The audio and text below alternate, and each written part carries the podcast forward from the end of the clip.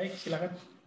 Assalamualaikum warahmatullahi wabarakatuh. Berjumpa lagi dalam question and answer. Ratnaka, bicara rasional, bicara transparan. Kali ini saya bersama dengan Ketua Komisi 5, Bapak Lasarus. Dan kita akan berbincang-bincang mengenai arus balik. Halo, apa kabar Bapak? Baik, baik, baik, baik. Alhamdulillah Ina, baik. izin wal faizin. Mohon maaf Ya. lahir dan batin. Mohon maaf lahir dan batin. Selamat Hari Raya Idul Fitri ya untuk semuanya. Terima kasih Bapak.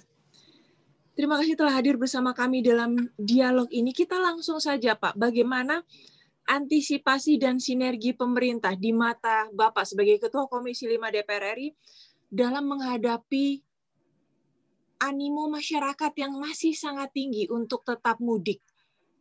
Meskipun ada pelarangan pemerintah mengenai pelarangan mudik 2021. Ini bagaimana tanggapan Bapak mengenai Ya, arus mudik ya, dulu nih?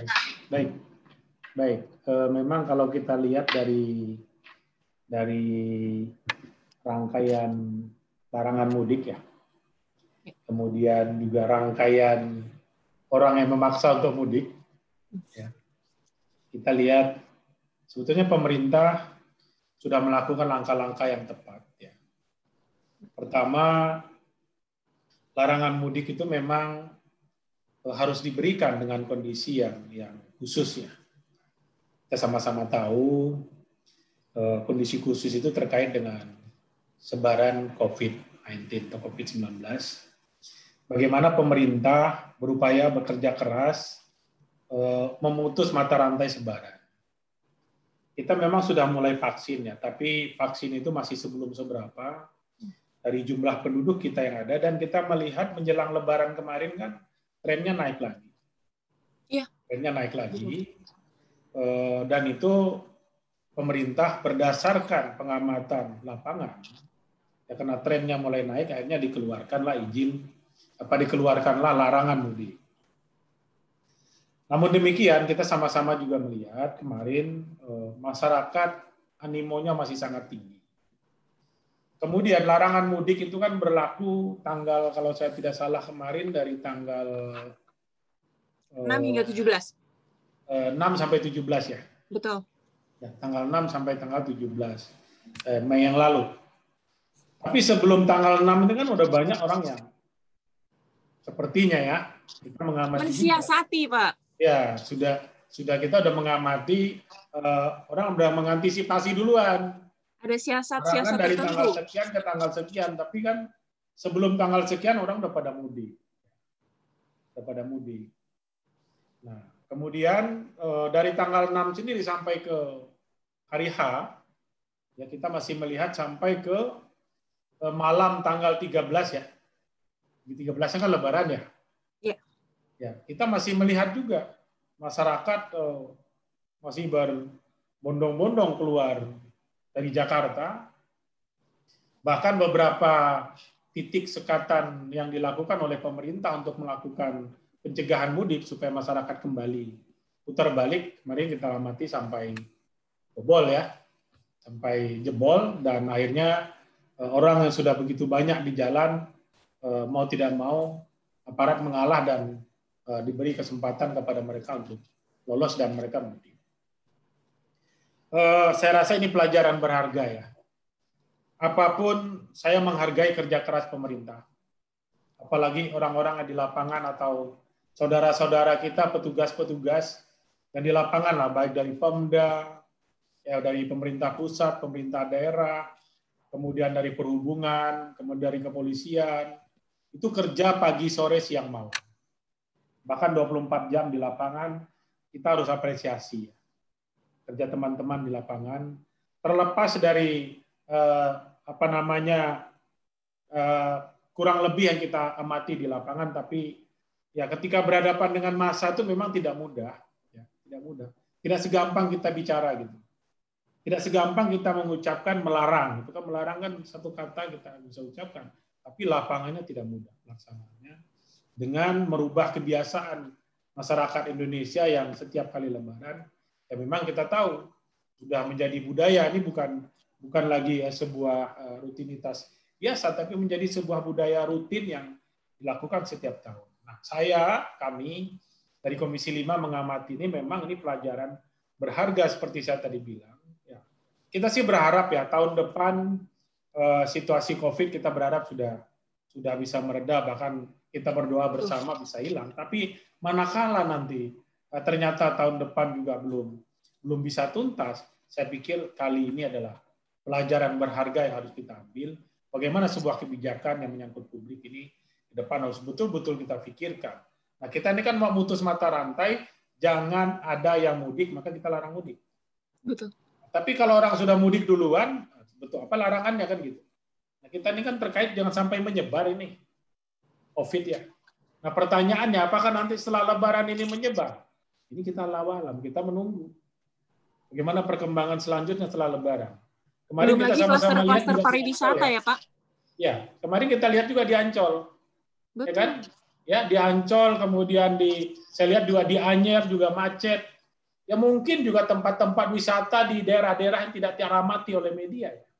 atau tidak teramati oleh kita ya juga mungkin juga ramai di mana-mana di seluruh daerah ini sejauh mana apakah larangan mudik dengan tidak menutup tempat-tempat wisata ini efektif apa tidak akan berdampak secara ya, signifikan untuk tidak ada penyebaran COVID-19 Betul. Ya kan mudik kita larang nih. Wisata dibuka. Ya, supaya orang tidak berpindah-pindah dari satu tempat ke tempat lain. Tetapi perlu kita ingat per hari ini sebaran COVID ini kan sudah lokal lokal transmit ya. ya. Sudah lokal transmit. Ini hampir semua daerah. Saya posisi sekarang ada di di Kalimantan Barat di Kabupaten Sintang ya. ya. Di kabupaten saya tadi saya ketemu dokter pagi-pagi karena kita rutin melakukan swab dan seterusnya.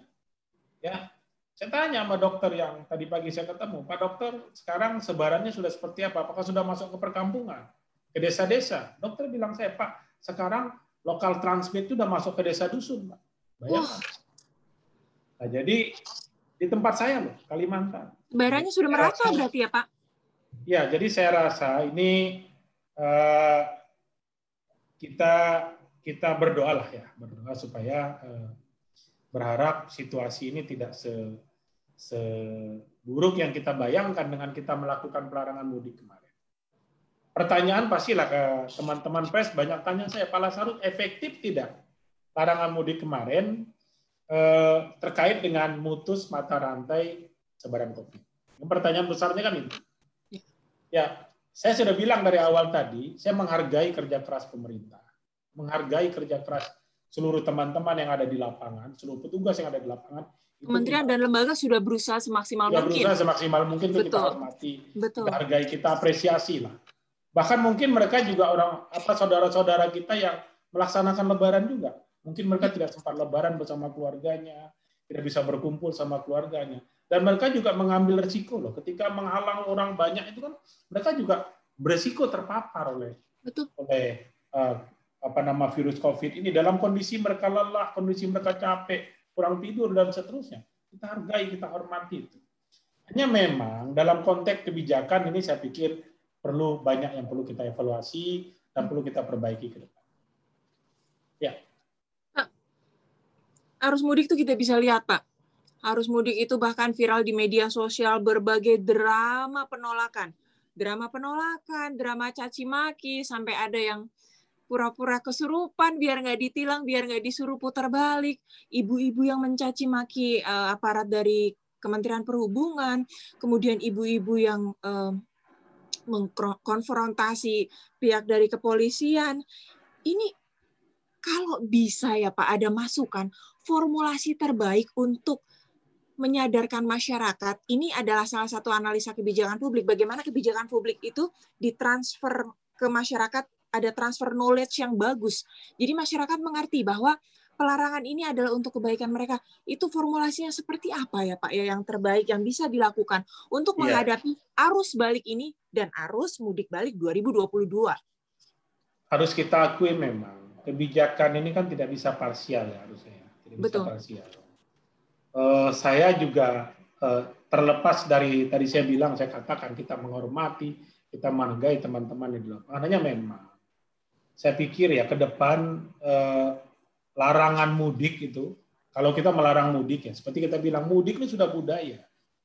Udah tradisi. Ya sudah tradisi. Susah deh, pokoknya ya, dihilangin. sepertinya bagi masyarakat itu sesuatu yang wajib mereka lakukan apa pun resikonya. Ya. ya. Kita sama-sama tahu loh. Udahlah kita nggak usah bicara COVID lah. Kita bicara dalam kondisi normal lagi.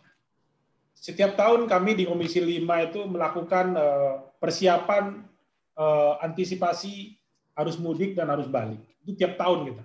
Saya sudah lebih 10 tahun di Komisi 5 dan sebagai pimpinan di sana.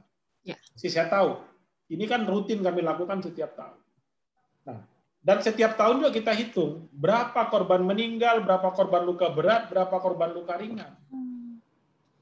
Yang terjadi kepada saudara-saudara kita yang melakukan uh, tradisi yang kita sebut tadi atau budaya mudik tadi. Pertanyaan kita, begitu banyak korban jiwa, begitu banyak yang luka berat dari kecelakaan, begitu banyak yang luka ringan, apakah membuat mereka takut mudik? Tidak. Tidak. Tidak. Harusnya berangkat dari sana kita berpikir. Ya, berangkat dari sana. Pertanyaannya, apakah Covid ini mereka takut mudik? Kalau saya lihat sebagian besar tidak. Tidak takut mereka untuk mudik. Ada yang takut tapi sebagian besar saya lihat masih tidak takut mudik. Contoh, kita bisa data tadi. Sebelum tanggal 6 begitu banyak sudah ada pergerakan keluar. Dari tanggal 6 sudah dilarang resmi oleh pemerintah sampai malam tanggal 13 sekalipun. Itu kita bisa lihat sekat di mana-mana itu jebol. Nggak bisa ditahan. Pertanyaan, takutkah mereka akan menyebarkan COVID? Takutkah mereka dengan bahaya COVID? Saya sudah bilang tadi di awal, Berapa banyak korban meninggal tiap tahun dari budaya mudik ini? Kecelakaan begitu banyak. Banyak sekali data kita bisa buka. Menakutkan enggak? Menurut saya menakutkan. Tapi mereka takut enggak? Tidak takut. Buktinya tidak takut apa? Mudik tiap tahun. Mudik terus. Kemarin takut tidak? Menurut saya sebagian besar masih tidak takut. Nah, oleh karenanya memang di sini diperlukan eh, sebuah kebijakan yang yang betul-betul apa namanya perlu difikirkan secara jauh. Hanya mungkin koreksi dari saya ya kepada pemerintah. Ya. Eh, kebijakan ini nggak bisa eh, dalam diputuskan dalam waktu yang begitu singkat. Ya. ya, kemarin itu kan mengambil keputusan untuk tidak mudik itu terlalu mepet waktunya dengan tanggal 13 Lebaran. Iya, betul. Terlalu mepet. Harusnya dari jauh-jauh hari Kan kita udah bisa prediksi nih. Ya kan? Per, perkembangan dari seluruh wilayah Indonesia ini kan kita udah bisa lihat di pergerakan eh, angka positif COVID per hari. Ini sudah tahun kedua loh. Pertanyaan saya, kenapa kok sepertinya bimbang pemerintah mau larang, mau tidak, mau larang, mau tidak, akhirnya larang. Pada Kira posisi masyarakat, ya pada posisi psikologis masyarakat, psikologis masyarakat sudah mutusin saya akan mudik. Saya udah terlalu lelah nih tahun lalu saya nggak iya. bisa mudik tahun ini iya. bingung juga Hanya nih. Udah saya mudik. mudik. Ini bingung bingung nih boleh apa dia boleh apa tidak boleh apa tidak. Ya. Akhirnya kan memang harus kita akui juga kemarin sempat menurunkan angka kita. Iya. Ya sebelum kita putuskan untuk mudik atau tidak mudik ini kan angka angka positif kita sempat menurun setelah kita vaksin secara masif ya kemarin sempat menurun. Tapi menjelang Lebaran kemarin itu pergerakannya kan naik lagi. Pergerakannya naik lagi. Nah, oleh karenanya ah, ini pelajaran berharga ke depan. Ini trennya juga naik loh Pak di beberapa provinsi tertentu, Kalimantan Barat termasuk loh. Oh iya, saya udah bilang Barat, tadi. Kayak Jakarta, Jawa Tengah ada beberapa provinsi. Iya, masih ada bilang di tempat saya kan di Kalimantan Barat nih posisi saya. Iya. Saya tanya tadi dokter, dokter ini dokter rumah sakit kabupaten yang memang nangani COVID. Ya, saya tanya tadi, dok, dok, saya bilang ini lokal transmitnya apakah dari kota ke desa atau masih polanya kota-kota saja? Enggak, Pak. Ini sudah desa di desa, sudah di dusun-dusun, di perkampungan di dalam-dalam. Di sini kan kalau Mbak tahu sendiri kalau di sini jarak desa ini kan jauh sekali sini. Iya. Berkilo-kilometer baru kita ketemu satu desa. Berkilo-kilometer kita ketemu satu desa, baru ketemu satu desa ya. Lewat hutan dulu kan sini, habis lewat iya. hutan sekian kilometer baru ketemu desa. Sudah ada Mbak di desa-desa ini. Antar penduduk di desa itu sudah lokal transmitnya sudah di desa dusun. Di Kalbar. Nah, Makanya saya bilang tadi, eh, kembali lagi soal cerita mudik ini ya. Ini saya rasa pelajaran berharga dan ke depan pemerintah harus harus hitung betul-betul dulu. Kalau memang kita putuskan tidak mudik, jauh-jauh hari sampai putuskan tidak boleh mudik karena kondisi begini. Jangan seperti kemarin. Kalau saya lihat kan ada kegamangan kemarin pemerintah ya. Kalau kita mengamati, ya koreksi saya di situ. Karena bicara mengenai kegamangan akhirnya, kita lanjutkan lagi nih Pak. Seru nih Pak bicara ya. mengenai kegamangan dari pemerintah dan baik, koreksi baik. ke depannya seperti apa. Kita lanjutkan baik. dalam segmen kedua. Baik. Tetap dalam bicara rasional, bicara transparan bersama Bapak Lazarus, Ketua Komisi 5 DPR RI.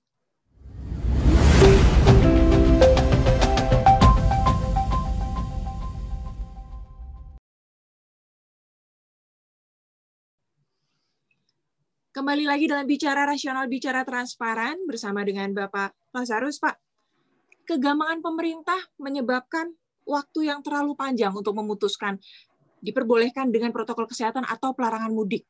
Dan ini membuat masyarakat menjadi ragu-ragu dan akhirnya memutuskan untuk tetap menjalankan mudik dan buat yang tetap di dalam kota mereka akan menyerbu tempat-tempat wisata dan itu sudah terjadi itu sudah terjadi dan kita melihat seperti apa itu kerumunannya dan bahkan sudah ada yang mengkolasekan loh Pak.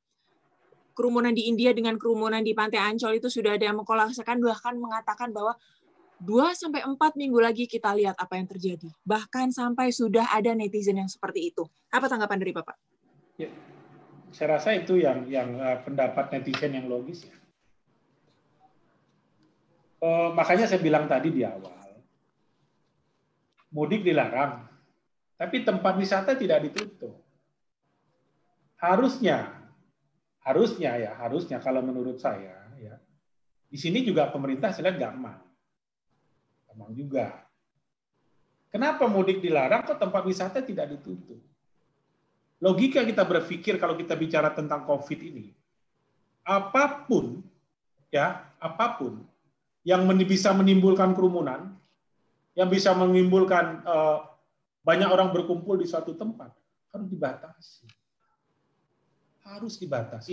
Harus ada kebijakan pemerintah yang membatasi orang untuk melakukan uh, kegiatan berkumpul.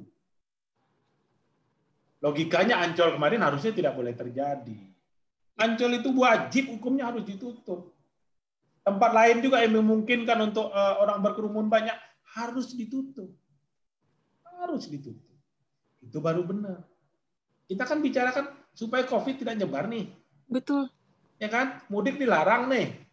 Tapi di satu sisi, daerah yang merah, daerah yang orange, orang ngumpul nih rame-rame. Boleh. Tidak dilarang. Boleh dong, karena dibuka. Boleh dong. Berarti boleh. Tidak ada pemerintah mengeluarkan larangan untuk itu. Tapi pemerintah apakah itu? Ya saya tidak bicara soal apakah hanya kewenangan pemerintah pusat saja ya. Kan ada kewenangan pemerintah pusat, ada kewenangan pemerintah kabupaten kota, ada kewenangan pemerintah provinsi. Dalam hal ini pemerintah secara umum.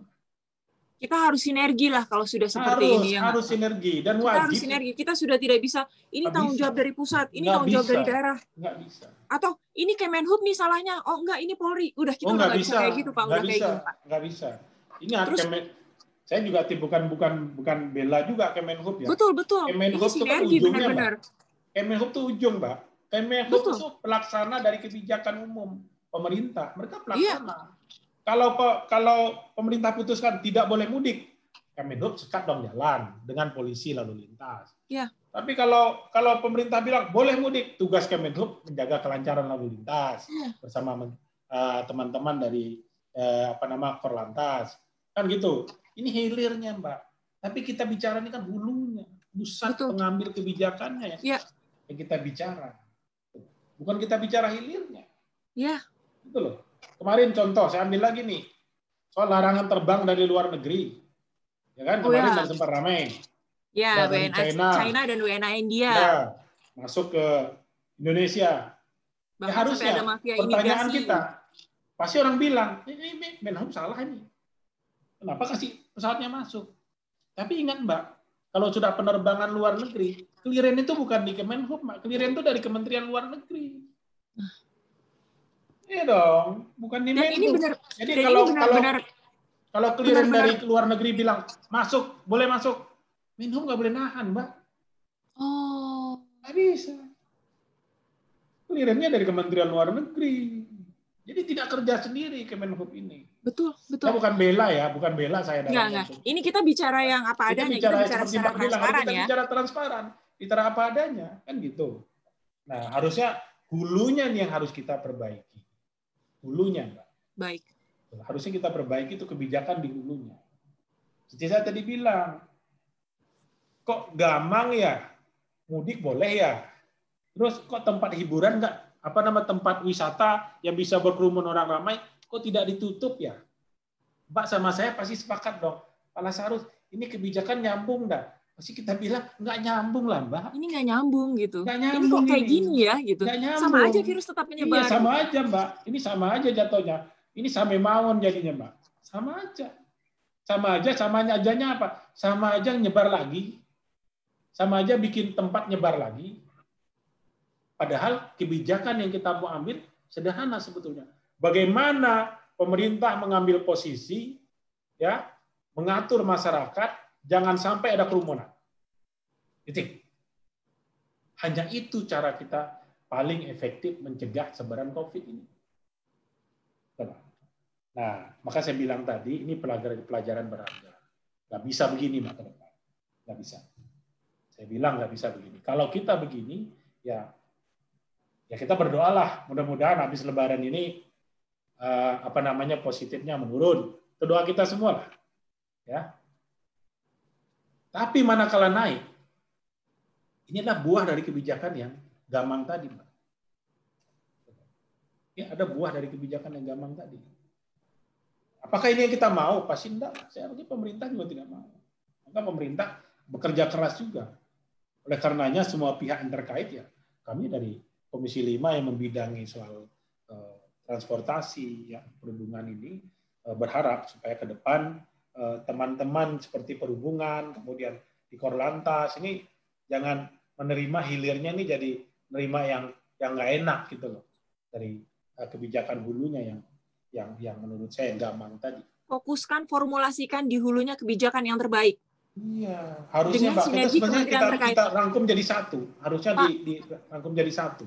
Pak, kalau boleh tanya Pak, ini ini dibutuhkan dari Menkominfo nggak sih Pak? Karena ini juga butuh pengetahuan dari masyarakat, butuh Ya, butuh kembali lagi sebetulnya sih ya. informasi publik juga gitu loh, pengertian Ya, bahwa harus, harus Mbak. Pertanyaan kita besar bukan kita mensiasati, ini kita nggak mensiasati Polri dan Korlantas loh, kita mensiasati virus. Ya, pertanyaan Itu besar kan. dari kita, Mbak. Pertanyaan besar kita semua ini. Kenapa orang nggak takut dengan dengan dengan COVID ini? Karena mensiasati tanggal itu bi- bukan tidak mungkin terus kita jadi terlepas dari virus corona enggak gitu kan. Oh iya, seperti betul. itu gitu loh. Betul, Setuju. Setuju. Makanya saya bilang tadi, Mbak, pertanyaan saya, apakah edukasi yang kurang? Ya kan? Dari dari dari siapa semua lah. Apa? Jadi ini Bahaya rantai tidak? yang sangat sangat terhubung satu sama lain loh Pak berarti Ya Pak sangat ini terhubung. artinya. Orang bertanya, kalau kita tanya, eh COVID bahaya nggak? Bahaya lu. Banyak yang mati. Banyak yang meninggal, banyak korban jiwa. COVID, ada pengakuan dari orang yang pernah kena, bikin testimoni segala macam kita bisa lihat. Tapi pertanyaannya, Pak, kenapa orang nggak takut?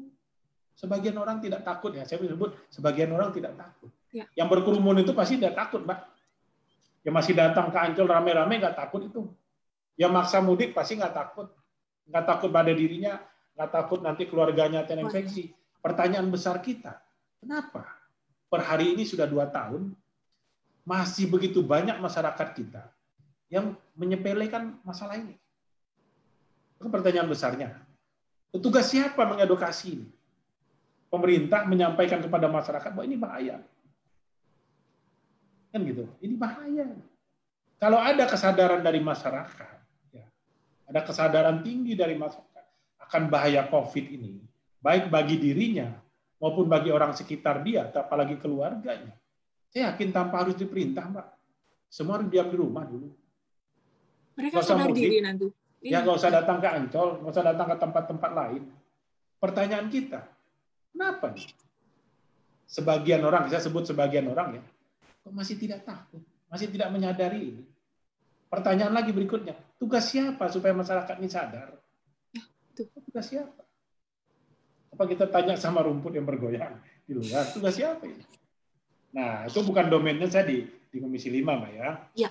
Itu sudah domain teman-teman di komisi yang membidangi kesehatan di 9.